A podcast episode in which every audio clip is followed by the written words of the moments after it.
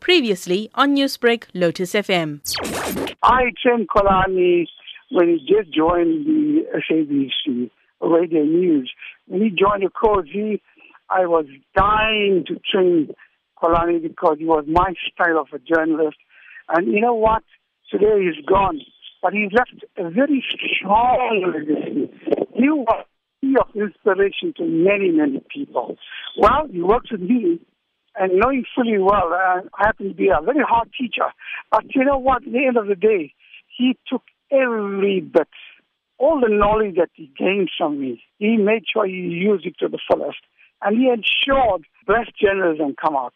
What are some of your fondest memories of him?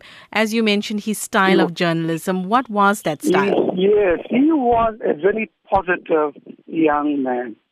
He gave me that opportunity to train him because of his positivity. And you know, when you're positive in any field, that you will obviously succeed. And that's exactly what Xolani came. And he was willing to learn. And he worked with me sometimes one in the morning, sometimes two in the morning. You name it, he worked with me. And I guarantee you, we pull out some of the finest current affairs programs. With his beautiful voice, he gelled so well.